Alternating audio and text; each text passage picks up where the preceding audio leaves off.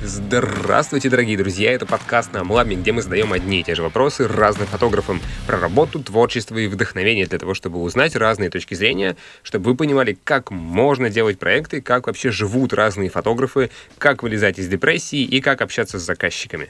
Погнали!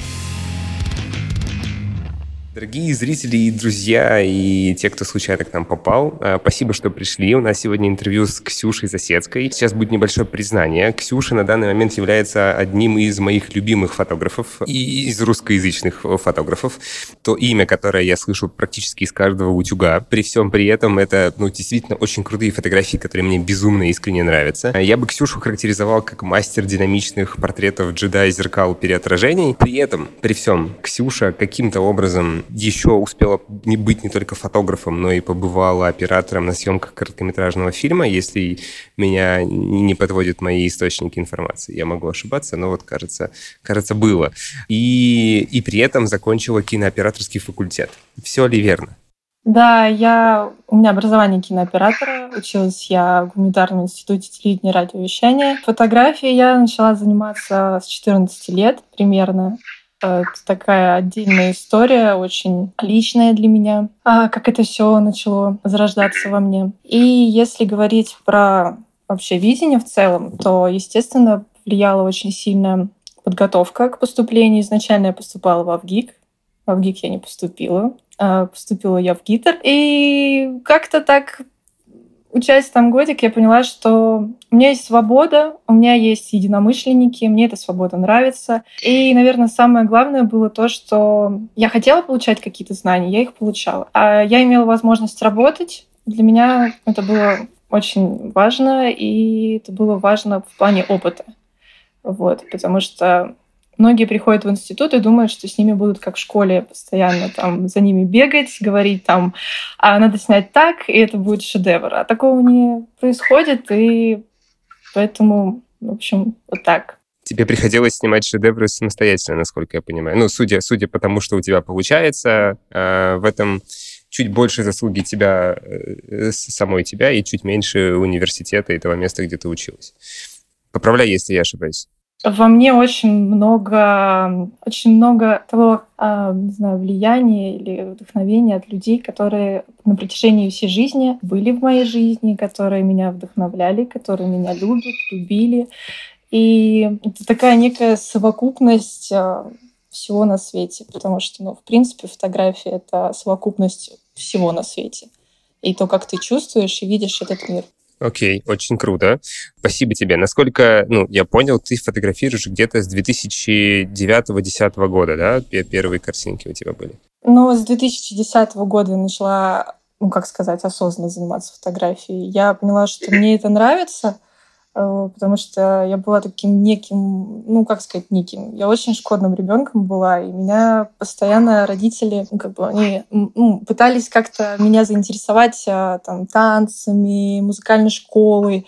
А я такая бунтарка была, я такая, я всему сопротивлялась, говорила, ну, ну, не хотелось мне, не знаю. А тут в моей жизни появилось дело, которое всех, ну, как бы изначально немножко бесило, потому что я просто помню это первое ощущение, как я прихожу в школу, моя одноклассница показывает фотографии, которые она сделала макрообъективом, капельки, и как бы я такая думаю, как она это сделала? Я прихожу домой, вижу, у папы лежит четыреста пятьдесят дэ, и начинаю фотографировать, и я даже тогда, ну, я не понимала, что есть макрообъективы отдельные и так далее. Я просто, ну, как бы начала снимать эти капельки, у меня не получалось. И как бы я бесилась из-за этого, и я так, и как бы начала об этом всем узнавать. А потом произошло, что э, из моей жизни ушел очень близкий человек, мой дедушка, а он все свое свободное время, всю свою жизнь он посвящал альпинизму и фотографии. И это очень странное ощущение было, что вот подходил тот момент, когда вот его сейчас не станет, осознание того, что всю жизнь ты видел этого человека с камерой.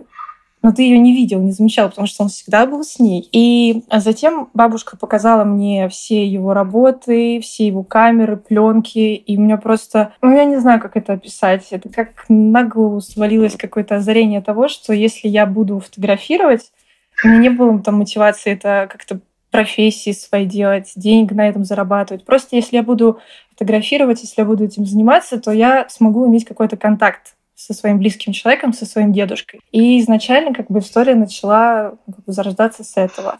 Потом, когда мама с папой сказали так, ну, ты любишь фотографировать, а где же ты будешь учиться? Где же ты получишь диплом? Как бы я не знаю, насколько сейчас есть в России или нету именно фотографического образования, как государственного, там, с дипломом. Потом, на тот момент этого не было, и... Помню, как мы поехали, по-моему, в эр гэ эс у на экскурсию со школой, и мои одноклассницы говорят, типа, «Ксень, повернись, я поворачиваюсь, а там в ГИК». Я такая «О-о-о!» И я просто сбежала с этой экскурсии, побежала и туда, и, короче, обманывала охранника, что я при- прилетела и приехала из другого города, потому что хотела просто туда ну, попасть, хотела как бы посмотреть, что там и как там живут, как там учат. Меня, естественно, не пропустили. И потом я уже пошла туда на курсы, и очень... много всего дало вот это ощущение, когда ты находишься с, рядом с единомышленниками, и вы поддерживаете друг друга, вы вкладываете в друг друга что-то новое, ты делишься. И это было офигенно. И самое забавное, что практически все, с кем я подружилась на курсах, мы затем все не поступили в ВГИК, а поступили в ГИТР. И вместе продолжали учиться. Великолепно. И вот это было очень-очень круто. То есть, насколько я понимаю, была какая-то причина, которая тебя промотивировала изначально фотографировать, а после этого ты попала в правильную среду, которая помогала тебе это развивать в себе, да, вдохновляла тебя и, не знаю, может быть, указывала на ошибки или как. Ну, то есть вот, вот эта вот среда, про которую ты говоришь, насколько она была важна, как тебе кажется, субъективно, и какие вот, может быть, постфактум, ты понимаешь, какие-то маленькие штучки, которые являются на самом деле тем, что повлияло на тебя? На меня повлияли определенный, повлиял определенный круг лиц, которые там, когда, например, я начала фотографировать, меня познакомили с одним человеком, который фотографией уже занимался. Человек всячески, ну, своим недовольством по поводу того, что я делаю, он мне очень сильно помогал в том, что рассказывал про композицию. Он постоянно черкал там мои фотографии и говорил, что типа, ну, что ты это лепишь, зачем тебе вот это пятно в расфокусе? И как бы обращал мое внимание на какие-то определенные детали. И у меня, ну, как бы мотивация была как бы вот эту человека самого взять и как бы, ну, там, доказать ему, что да я могу, я сейчас как бы сделаю, ну, ты что? А потом э, мотивировала, не знаю, красота меня мотивирует. Мотивировала, мотивирует и будет мотивировать. Познание этого мира вообще в целом. Ну, то есть это была некая попытка доказать человеку, что ты можешь на самом деле делать лучше, чем ему кажется. Ну, это было такое, это был очень коротенький период, который, видимо, как на крючок меня так подсадил, вот, и как бы за собой потянул. А затем, когда я просто осознала, что никогда никому не надо ничего доказывать. Ты должен только себе доказать, что ты что-то можешь, и доверять себе, и потом уже следовать своим инстинктам, своим интересам, и все у тебя получится. Смотри, коль скоро мы сейчас обсуждаем вот это вот две тысячи десятый или около того года, насколько я знаю, у тебя примерно в это время было один раз желание забросить фотографию по какой-то причине. Можешь немножко об этом рассказать? У меня не было желания ничего бросать, потому что это просто изначально это всегда мой, как мой жизненный путь. Я познаю мир через то, что я вижу, через то, что я фиксирую. И как раз-таки я говорила о том, что если у вас наступает такой момент, что вам ничего не нравится и так далее, просто нужно взять швабру и помыть квартиру.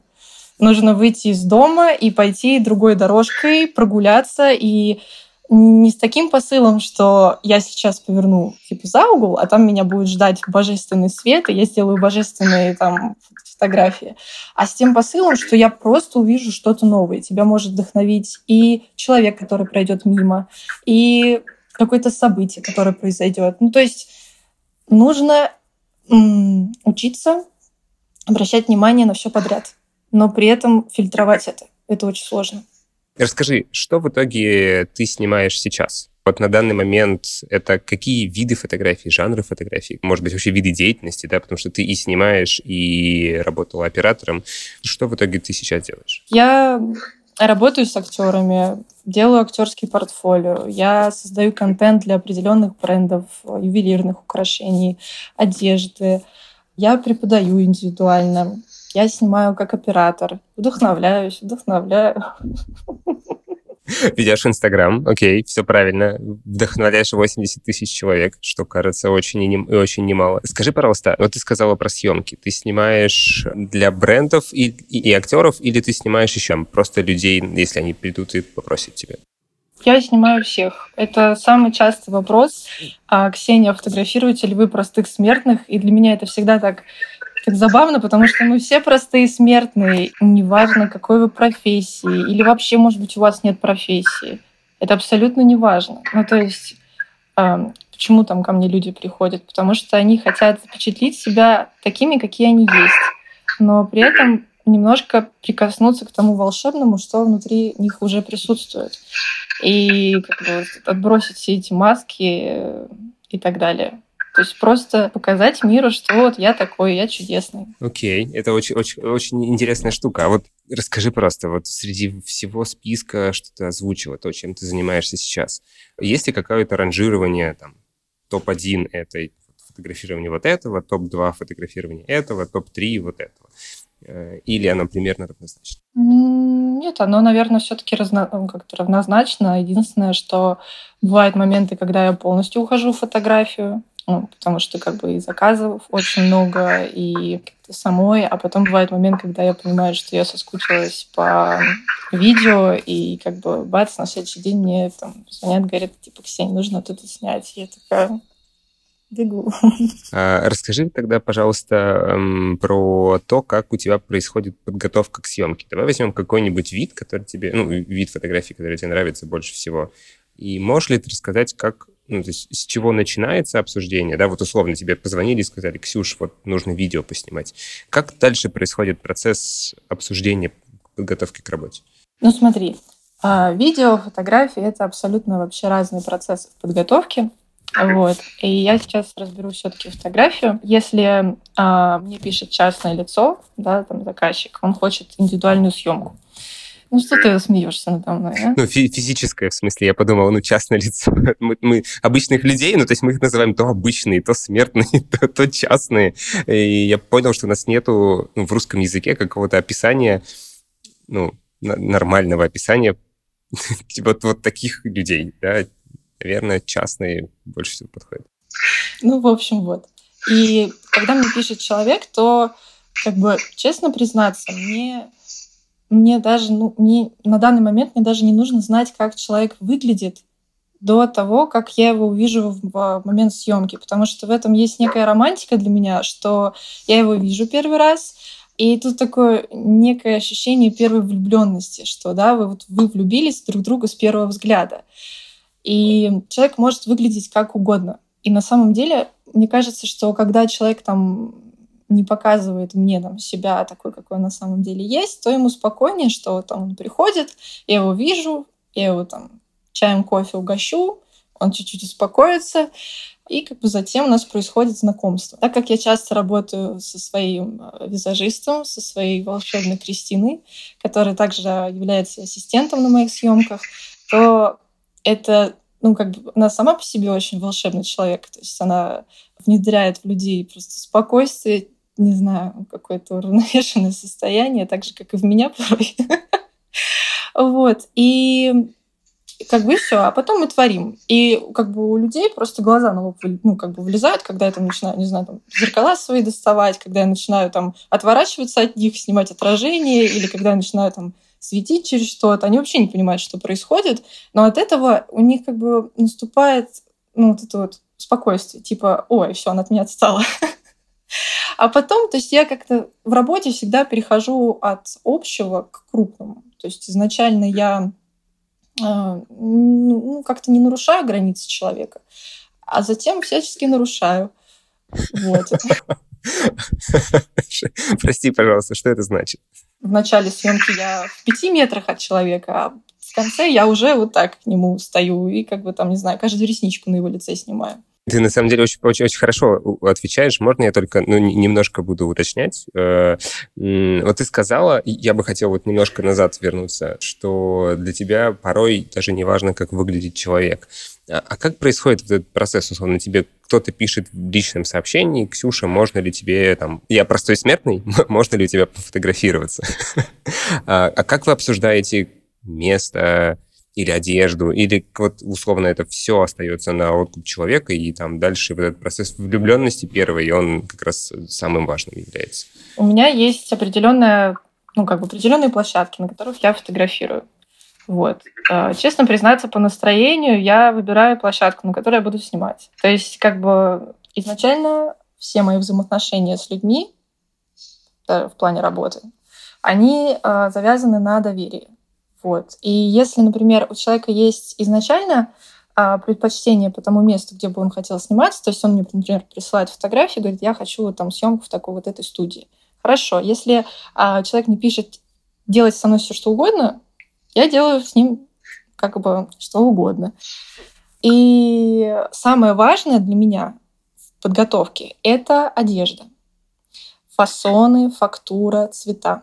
Это прям вот, вот самое важное. Потому что если я э, присылаю там, референсы по стилю одежды определенные, мы договариваемся, человек мне присылает такую-то одежду, все хорошо, а приходит ко мне на съемку и говорит о том, что я все эти вещи постирал, и я принес, не знаю, платье цвета хромакея, и как бы вот снимаете меня в нем, то тут я вежливо предложу, к примеру, там у меня была такая однажды история с девушкой, которая ну, пришла, и ну, я очень сильно удивилась. И я понимаю, что я не буду сейчас кайфовать, я не буду сейчас выпускать наружу свой творческий потенциал, буду, как будучи снимать ее в этом платье. И я предложила ей раздеться полностью, надеть пальто. Ну, как бы сделать такую историю, возможно, ну, как бы немножко очень сейчас все любят пальто надевать на голое тело, вот. Но при этом человек себя ощущал уверенно, а она сначала комплексовала по поводу того, что где-то что-то может там вываливаться или где-то что-то там может быть не идеально.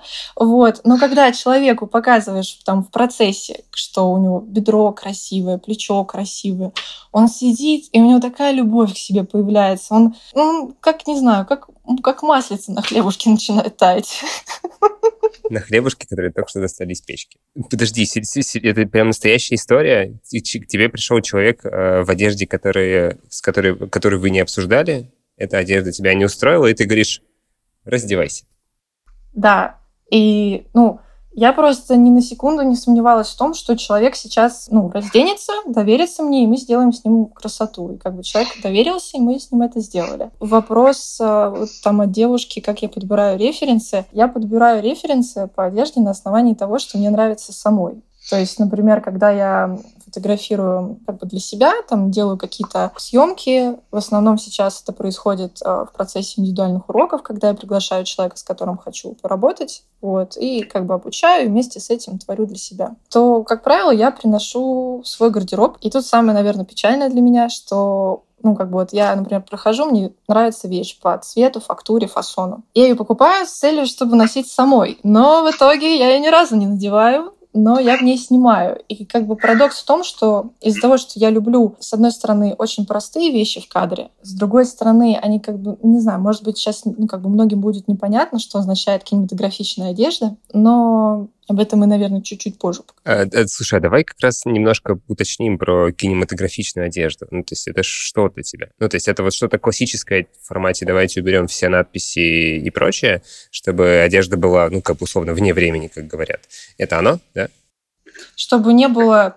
Я не люблю горошек, я не люблю полосочку, хотя это тоже там, как бы считается, может быть, кинематографичная одежда. Но я люблю, чтобы было однотонное, красивая и помятая. Как мы, не, как мы недавно пришли к выводу с Дарьей Сировой. Это владелец шоурума «Брайерс», с которыми я бомблю все свои самые любимые съемки за последний, сколько там, за последний год. Мы пришли к выводу, что в кадре привлекает неблагополучность. И если герои наших съемок не вылизанные, там, не имеют идеальные прически, не имеют идеальные стрелки, они такие, какие они есть, а одежда мятая, потрепанная, то это круто. Это и для нас это и есть кинематографичность. Вот, поэтому все люди, которые приходят ко мне на съемку и переживают, что они не погладили вещи, я им всегда очень благодарна и говорю, что это хорошо.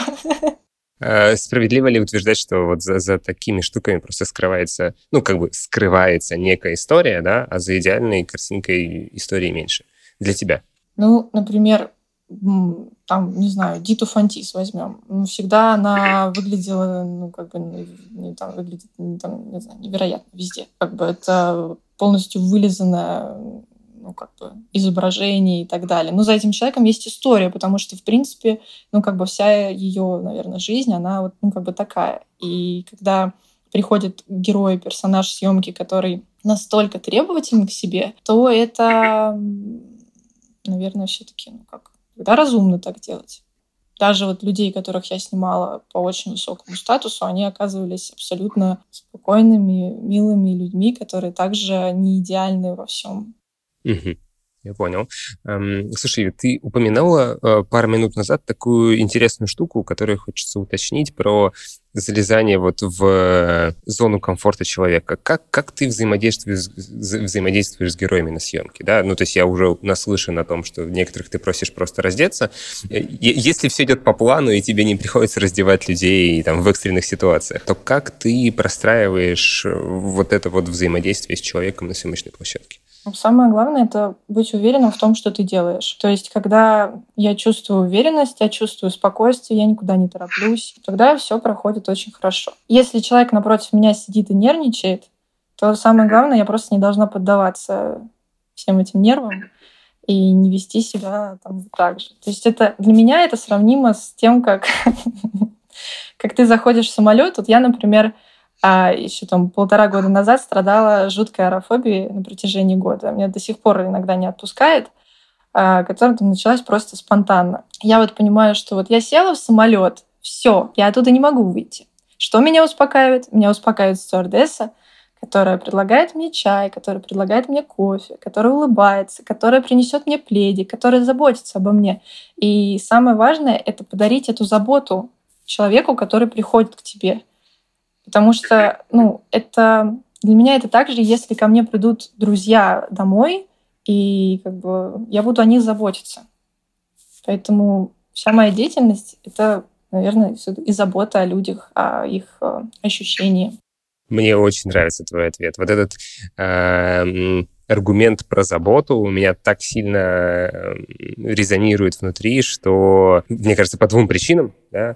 Э, во-первых, потому что я очень редко эту заботу встречаю в других фотографах и людях вообще. Субъективно, конечно, сейчас говорю, но тем не менее. И, во-вторых, что это действительно то, что нужно человеку на съемке, потому что он находится в состоянии стресса, скорее всего. Ну, как человек в самолете с аэрофобией, вот примерно так же любой человек на съемке себя чувствует, да, даже если ты там снимаешься, то у тебя все равно мандраж уровня восьмидесятого, сто процентов на съемке есть. Ну, знаешь, еще вот, наверное, очень важно еще забыть про себя. Опаньки, а расскажи об этом подробнее. Что это значит? Я, когда там наблюдаю за своими учениками, которые они ко мне приходят, они начинают там, приходят, не знаю, там, феи мои в кадр, они начинают переживать, как я выгляжу, а что обо мне человек подумает. И, ну, там, не знаю, волосы начинают поправлять, все. И я думаю, ну, тебе должно быть все равно, как ты выглядишь сейчас. Ты должен быть сконцентрирован, да, полностью на человеке, потому что это очень важно. Забыть про себя. Тебя здесь нет. Тут есть только твои глаза и сердце твое. Даже мозги надо забывать дома, потому что мозги очень часто, э, там, не знаю, боятся, настолько еще больше заставляют. А просто спокойно быть. И очень все боятся разговаривать. Все постоянно думают, о чем мне поговорить. М-м, а какой сериал ты посмотрел? А какой ты, какую книгу ты прочитал? А это не те вопросы, которые нужно задавать. Как бы все происходит из молчания. Когда изначально ты в тишине начинаешь работать с человеком, да, потом там у меня вот был вопрос э, постом, включаю ли я музыку во время. Я включаю всегда, исключительно я иногда не включаю, когда снимаю своих близких подруг, вот, потому что нам иногда надо помолчать и понять, что с нами произошло за то время, пока мы не виделись. И как бы это музыка, которая внутри нас начинает играть, вот. А на съемке, естественно, я всегда включаю. И тут, конечно, очень забавно, потому что как бы я слушаю все, но порой я очень там люблю, например, там Лимп Бизкит, Корн, Drowned Pools, Rage Against the Machine И я бы с удовольствием включала вот это вот, вот бомбилову на съемках, но я понимаю, что не всем это понравится, и кто-то может испугаться. Поэтому я такие нейтральные варианты выбираю, как Моби, Аджи, Интерпол, Кассебин. Ну, а если говорить о музыке, которая у меня во время съемки в голове, то это Пергюнт в «Пещере горного короля», когда она так ту-ту-ту-ту-ту-ту-ту-ту-ту, и она такая спокойно начинается, и все так хорошо, и ты такой как будто на съемку собираешься, потом там она чуть-чуть усиливается, ты с человеком знакомишься. А когда она в конце вот так вот вовсю играет, вот это и есть такой прям, ну как, пик вот этого творчества, когда ты с человеком нашел абсолютно общий контакт и творишь, человек тебе доверяет, и вот эта вот симфония моей души. Обалденно. Спасибо тебе большое. Смотри, мы пробежались, мне кажется, это правильное слово, мы не пробежались, не могу сказать, что мы прям залезли в душу, хотя мне прям бесконечно хочется. То есть мы разобрали то, что ты на самом деле делаешь, да, проговорили про то, что ты занимаешься и фото, и видео, и фото, там куча разных вариантов, и с актерами, и с простыми людьми, которым мы не придумали название, и, э, и, и какие-то еще штуки, и коммерческие заказы, да. Ты рассказала, как ты готовишься к съемке, да, как ты обсуждаешь со своими героями идею, что для тебя самое важное, проговорили немножко про одежду. И плюс поговорили про то, что, что тебя вштыривает, э, и про то, что если вдруг возникло желание все бросить, то нужно взять швабру и прибраться дома. Ну, в смысле, это абстрактная швабра и абстрактный дом, и абстрактная прибраться, да, но все, все, все ли так? Да. Есть два, два вопроса, которые мы с тобой еще не обсудили. Это как раз про работу с коммерческими клиентами. Есть ли какие-то особенности вот, не в работе с обычным человеком, да, а в работе именно с человеком, который платит тебе деньги за твою работу? Есть ли там какое-то отличие между твоими подходами? Нет. Есть только, когда, например, там я могу, если это там человек близкий, то есть там большинство там муз моих, они мои близкие подруги.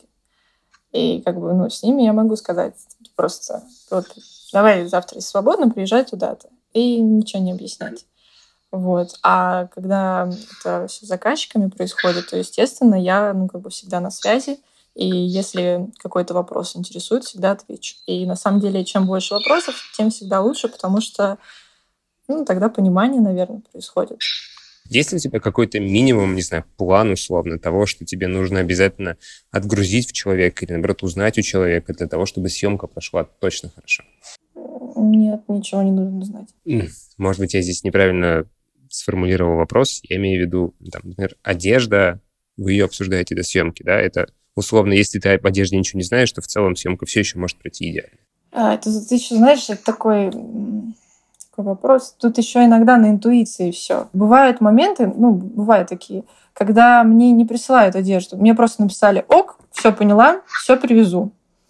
А человек приезжает, а у него все идеально. Был очень хороший вопрос по поводу того, как не допускать в своей жизни тех заказчиков, которые видят в тебе лишь фотографа и которые их просто отснимет.